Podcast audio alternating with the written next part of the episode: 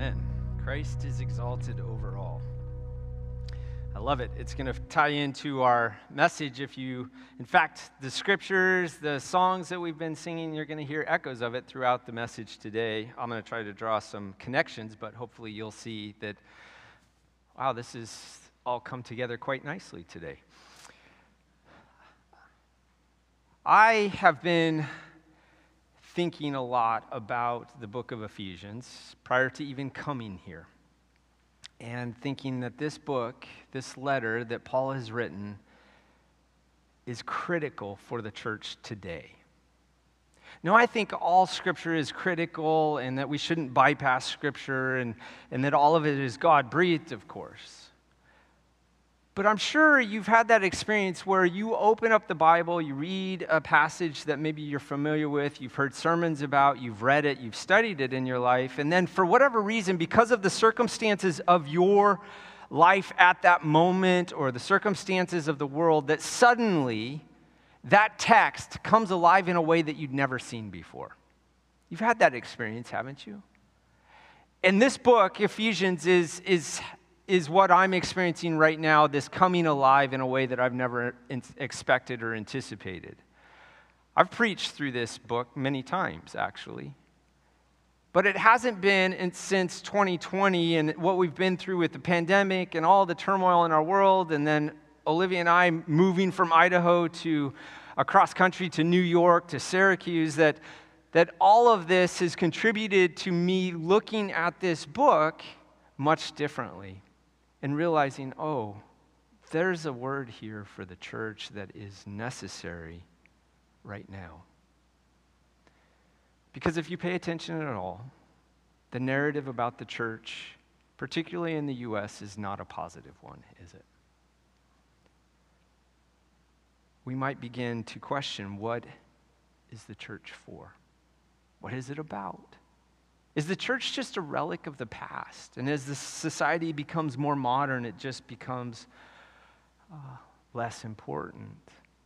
I'm imagining you're here this morning or you're watching online because you believe church matters, but you know this question is lingering in your thoughts and in your minds as well because you have friends, family, where you can look next to you where somebody used to come and sit it's no longer a part of church anymore. And we begin to wrestle with this question, right? Does church matter? So, about 16 months ago, I really felt led to, whenever I was going to preach somewhere, that I would start working on a series that I've called Why Church. And it just so happened 16 months ago, as I was exploring this, thinking about this, feeling led to do this, that I chose the book of Ephesians. And so when Olivia asked me to step in and, and be temporary pulpit supply here, and you had already chosen the book of Ephesians, I was thrilled. However, we've reached the limit of what of, of all my sermons because I seem to get up to chapter 2, verse 11, and then I have to go somewhere new. So my Why Church series is only the first two and a half chapters. Today we get to start a new part, though. And I'm excited about it. I think the word today that Paul is giving us is an important one. I want you to think with me about what we've looked at, studied here on Sunday mornings, and hopefully you're doing this outside of church as well, either in a small group or at home, listening, reading, hearing Ephesians. That you get a sense that what Paul is describing about the Christian faith, about the church, is far more than superficial. That Paul is not interested at all in a superficial kind of faith or a superficial kind of church. That Paul doesn't want us to veneer our faith over the top of us as if we're just the same underneath that veneer. That veneer is just really small, all of our Christian faith kind of held into this tiny little covering. But the rest of us is essentially the same as we've always been. That's not the sense that we get when we read Paul, is it? It's not like a Christian should be putting on a badge that says Christian, walking into the church, and then taking that badge off after they walk out of church, going back to life as usual. That's not Christianity. That certainly isn't what it means to be a saint, is it? Because a saint, it seems to me, is somebody that is Christian through and through Christian that has been changed from their inside out to the very core of their being, being transformed into the image of Jesus Christ.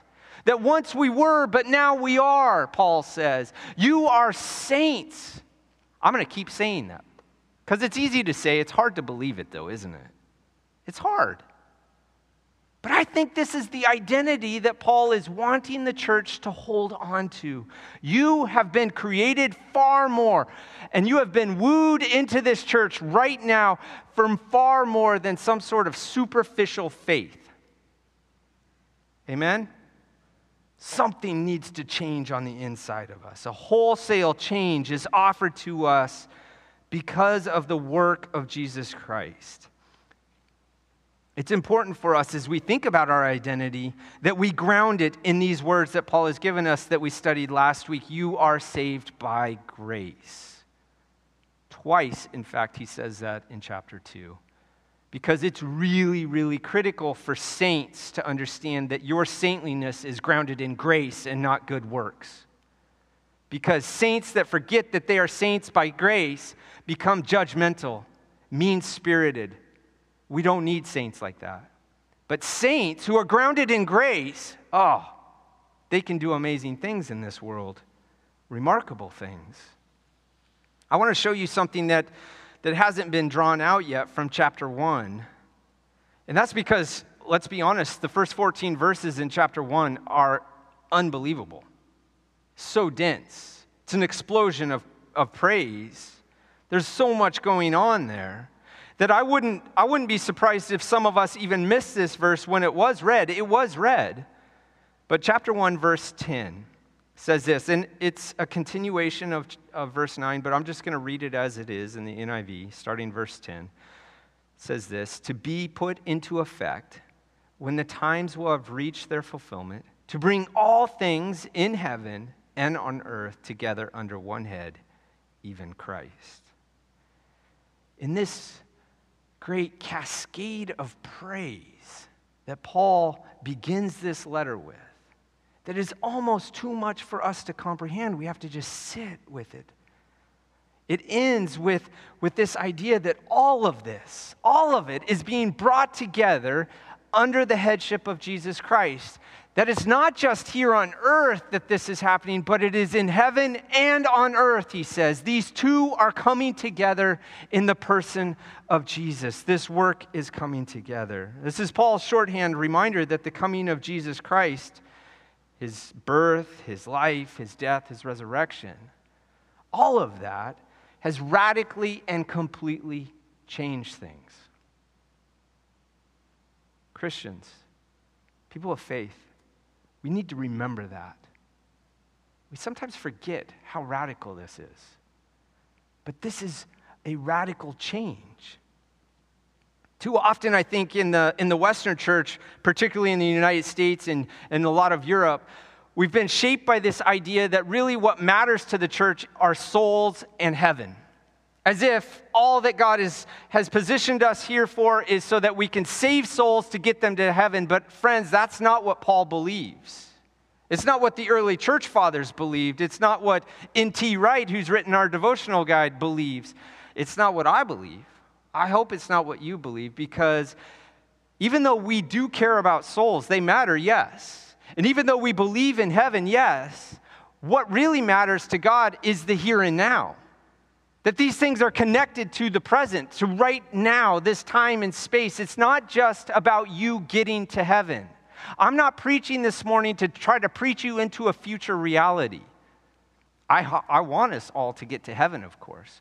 But, friends, we're here today. We're opening up the scriptures today so that the Word of God can come alive in us right here, right now.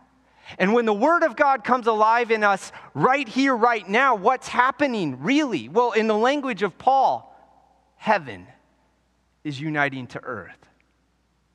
Because I'm pretty sure you're like me, you're grounded in earth, right? And if you're getting a taste of heaven,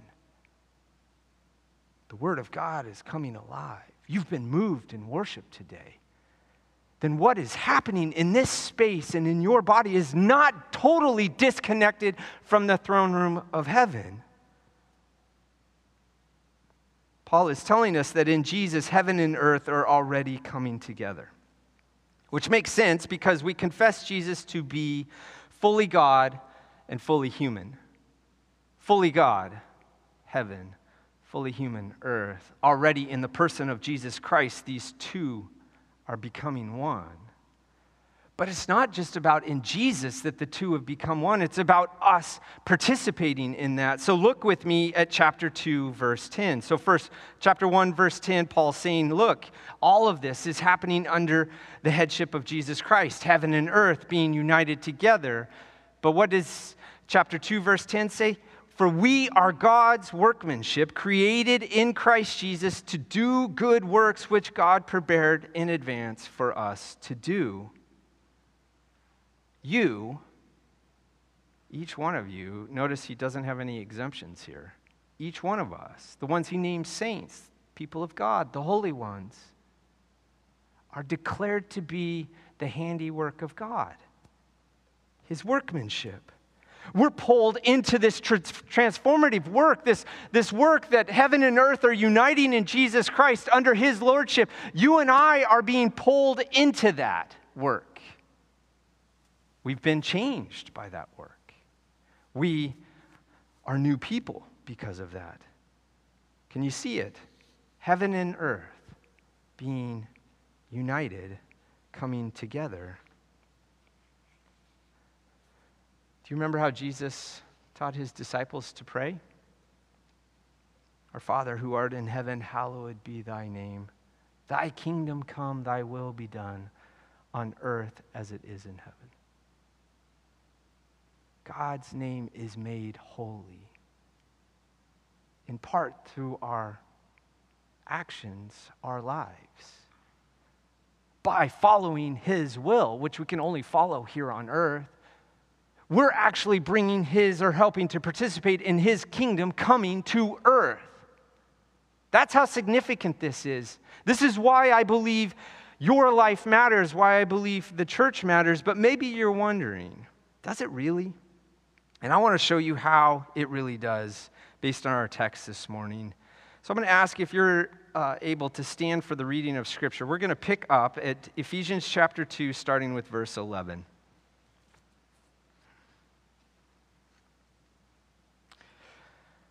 I'm going to read through the rest of the chapter. These are, I think, significant words for us. The people of God that find themselves in a very contentious time. So listen carefully. Therefore, remember. Don't forget.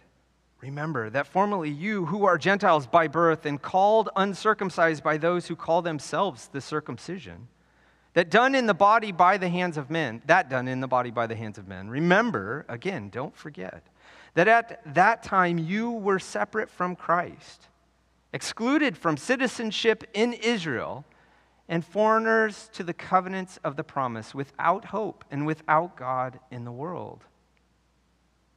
Once you weren't chosen, is what Paul's saying. You weren't a part of the family of God. But now, he writes, in Christ Jesus, you who once were far away have been brought near through the blood of Christ. For he himself is our peace who has made the two one and has destroyed the barrier, the dividing wall of hostility, by abolishing in his flesh the law with its commandments and regulations. His purpose was to create in himself one new man.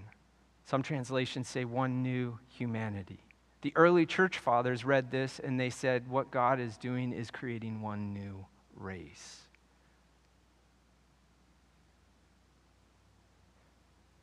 thus making peace. And in this one body to reconcile both of them to God through the cross, by which he put to death their hostility. He came and preached peace to you who were far away and peace to those who were near. For through him we both have access to the Father by one Spirit. Consequently, you are no longer foreigners and aliens, but fellow citizens with God's people and members of God's household, built on the foundation of the apostles and the prophets, with Christ Jesus himself as the chief cornerstone. In him, the whole building is joined, to, joined together and rises to become a holy temple in the Lord. And in him, you too are being built together to become a dwelling in which God lives by his Spirit. Do you hear echoes of the psalm that we read this morning? Hmm. These are good words for us, aren't they? May they come alive in us today as we listen and reflect on God's reading of, of these words. You can be seated. In this passage, one that I think is especially applicable to our day and time, Paul wants us to see what God has done for us so that we can, secondly, see ourselves more clearly. Why your life matters, why the church, I believe, matters. Look at how Paul is grounding the identity of the church in the activity and the work of God in Christ and through the Holy Spirit. There are nine active verbs in this passage that tell us what's going on in the church. So listen carefully. I'm going to name them all for you. Jesus is our peace, verse 14. He made us one, verse 14. He destroyed the dividing wall of hostility. You guessed it, verse 14. You might want to underline verse 14. Abolished the law, verse 15. Created one new humanity, verse 15. Made peace, verse 15. Keep underlining. He reconciled, verse 16. He put to death hostility, verse 16. And proclaimed peace, verse 17. These are all active verbs, which means that God is actively doing these. He's the one that's causing the action. This is the work of God for the people of God. The emphasis here is on God's work, not us. But Paul wants to make this abundantly clear to us, and so he's going to pull in some passive verbs where we are part of the action being done to us. We find five of these. Verse 13, we are brought near. Verse 18, the Spirit gives access. Verse 20, we, built, we are built upon the foundation. Verse 21, we are joined together. Verse 22, we are built together. Why am I giving you all these verbs? What does it matter? Well, Paul's wanting you to see something, church, that you're the result of God's work, God's activity, God's action. And when God works, amazing things happen. The passive verbs are a reminder to us that we're a part of this action. This is being done for us, but we're not the originators of it. We're just pulled into this action. So God is doing all of this for us. And what is this that God is doing? Well, friends, it's nothing short of remarkable because what God is doing in Jesus Christ is bringing peace. Now, I know we say that a lot, but do you believe it? Shalom, the peace of God, the, the well being that is offered to us, the fullness of life, not just the absence of conflict, but the goodness of life added to that. That's the idea of shalom in Scripture. And in Jesus Christ, He is bringing peace. Now, we live in a very divided time. We have national divisions.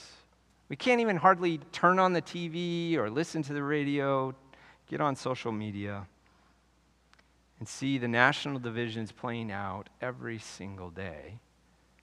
We also have racial divisions, we have political divisions, economic, ideological, generational divisions, and they're all being played out in real time before our eyes, aren't they? Now, of course, these are ancient divisions. It's not as if these suddenly came out of nowhere. They are rearing their ugly head right now in a particular disturbing way. There's no denying that. But these are ancient.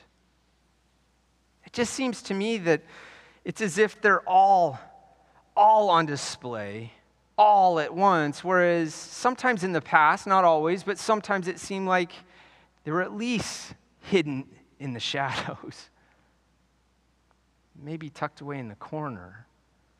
But man, they are out in full force right now, aren't they?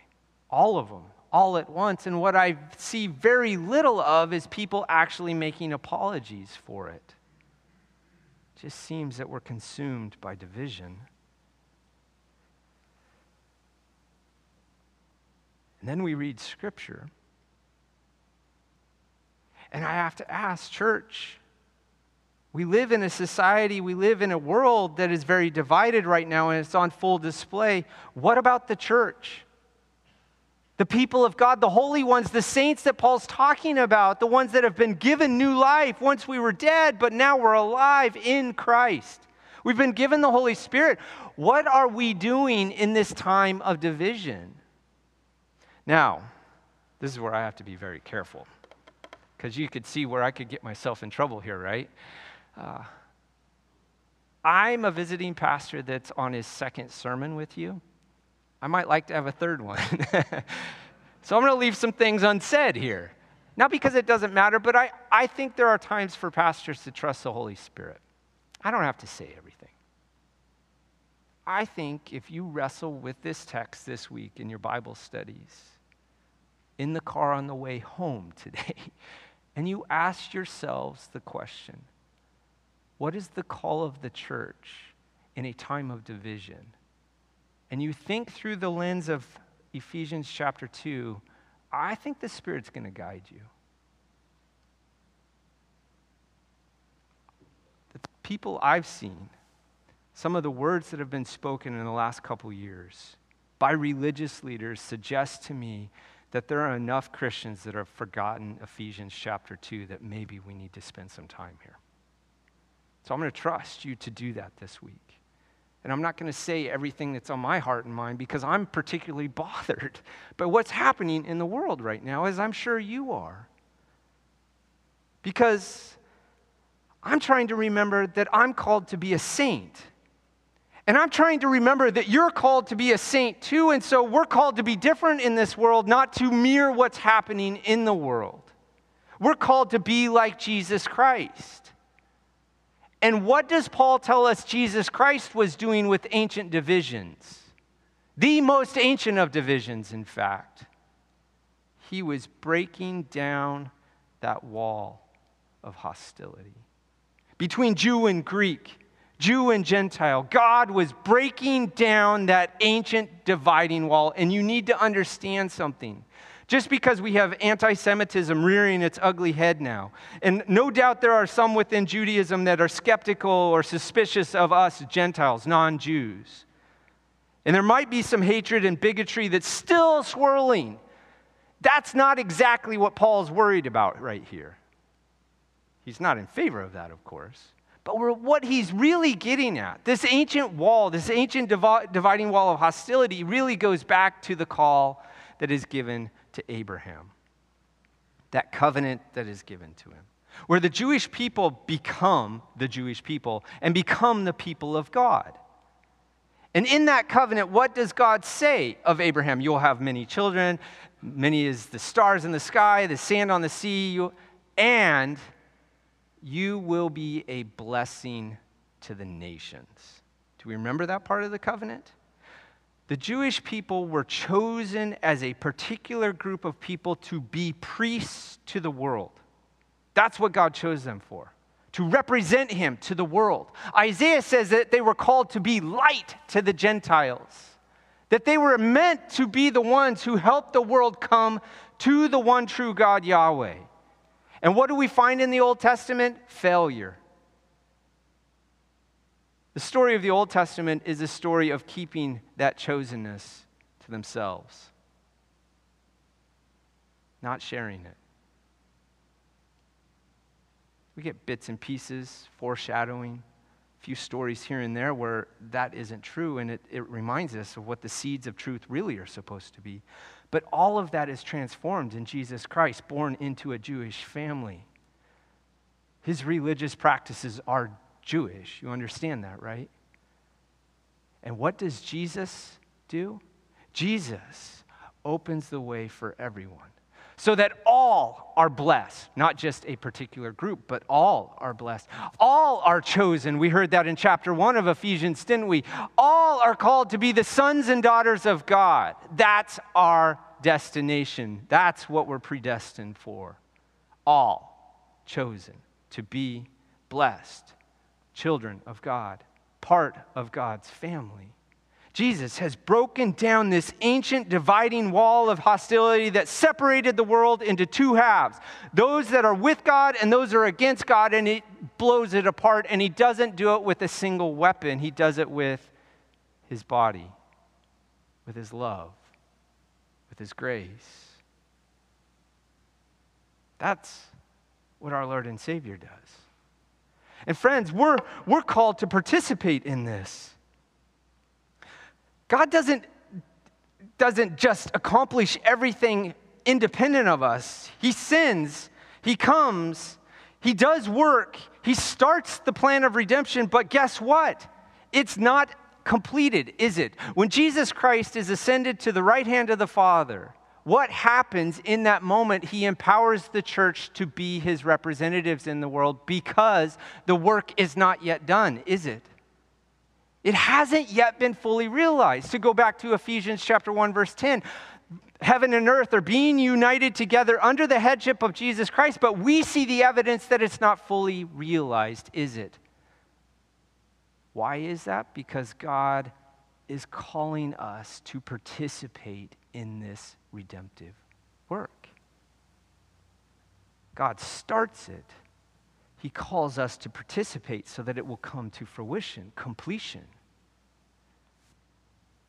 That's why we have church. That's why we are the people of God. That's why we need to have saints in this world, is because guess what? The redemptive plan is still unfolding right now. Here in Henrietta, here in Rochester, all over upstate, all over New York, all over our country, all over the globe, God is needing missionary outposts like this church to bring the good news into this community because there's a lot, there are a lot of people in our community that don't yet know Jesus don't yet know this good news. They're still living behind dividing walls of hostility, and God forbid the church continue to build those walls. Amen? That is not our call. Our call is to be like Jesus, who tears down the walls so that all, all in your family, all in your neighborhood, all in the schools, all over, can hear. God wants to bless you. God has chosen you. God calls you son and daughter. Live into that identity.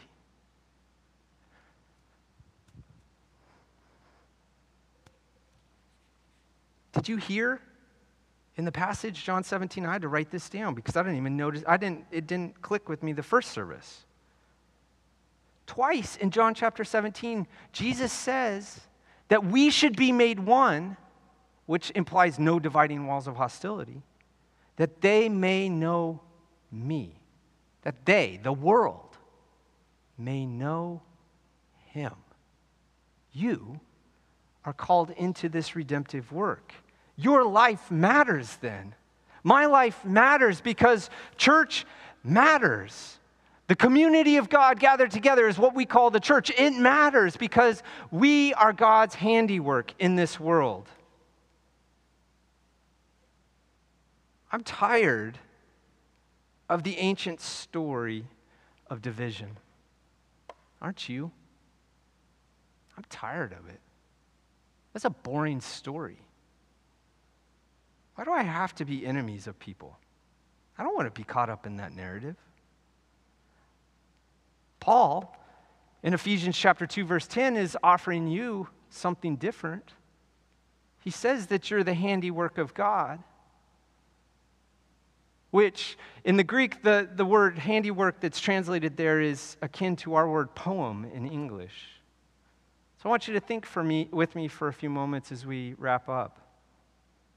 What if we considered ourselves God's poem to the world?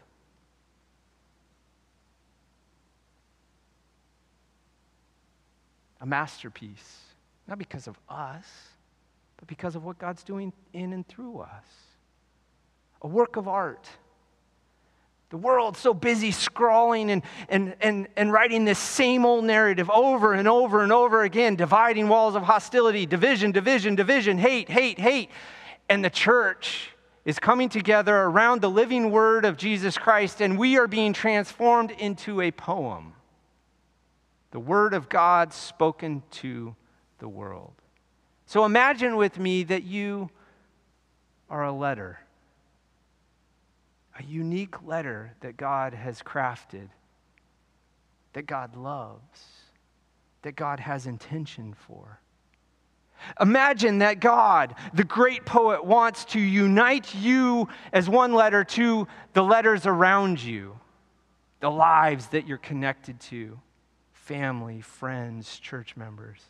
He wants to tie us together as, as, as letters, unique letters, so that we become beautiful words. Something I can't be on my own, but united with you, I can become something more, something bigger, right?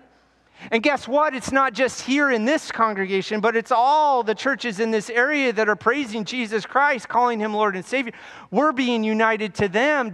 Doesn't care what the denomination is.